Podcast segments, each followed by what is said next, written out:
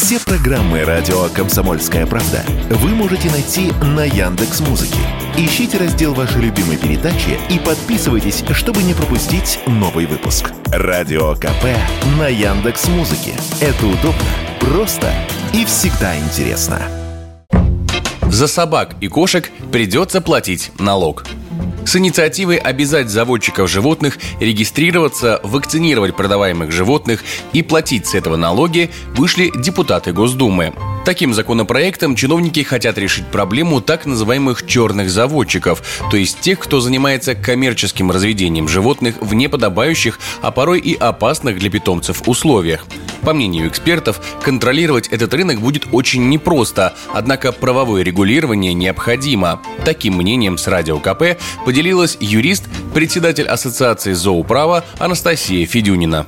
Рынок продажи живого товара, такого как животное, находится на самом деле в тени. Мы это знаем по нашим делам гражданским, когда добросовестный покупатель выходит с иском к заводчику, а оказывается, что заводчики денежные средства перенимали только наличными, никаких подтверждающих документов не давали и так далее. Они и так обязаны оплачивать налоги за продажу товара, чего не происходит. Это огромные денежные средства. Контроль за данным рынком обеспечит защиту прав добросовестных покупателей и, конечно же, дополнит пополнение федерального бюджета.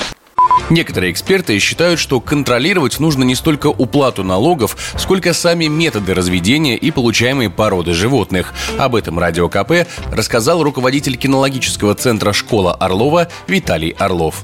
Ну, это формальное действие. Формальное действие даст формальный результат. Потому что все разведение бездумное. Поведение собаки и здоровье собаки – это единственные два критерия, которые могут быть авторитетными для того, чтобы качество поголовья соответствовало нашим с вами ожиданиям. На протяжении последних тридцати лет во всем мире все разведение – это пушное животноводство. И в результате из поколения в поколение мы теряем качество здоровья и качество нервной системы собаки. На протяжении тридцати лет эти люди бездумно просто уничтожают все породы без исключения.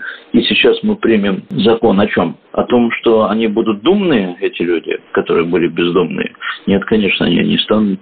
В итоге все эксперты сходятся в том, что такой закон нужен. Однако стоит понять, как именно чиновники предлагают контролировать теневой рынок заводчиков. Инициативу контроля данного рынка предварительно поддержала Минприроды, и сейчас она направлена в Кабмин для получения официального отзыва. Егор Волгин, Радио КП. Радио «Комсомольская правда». Только проверенная информация.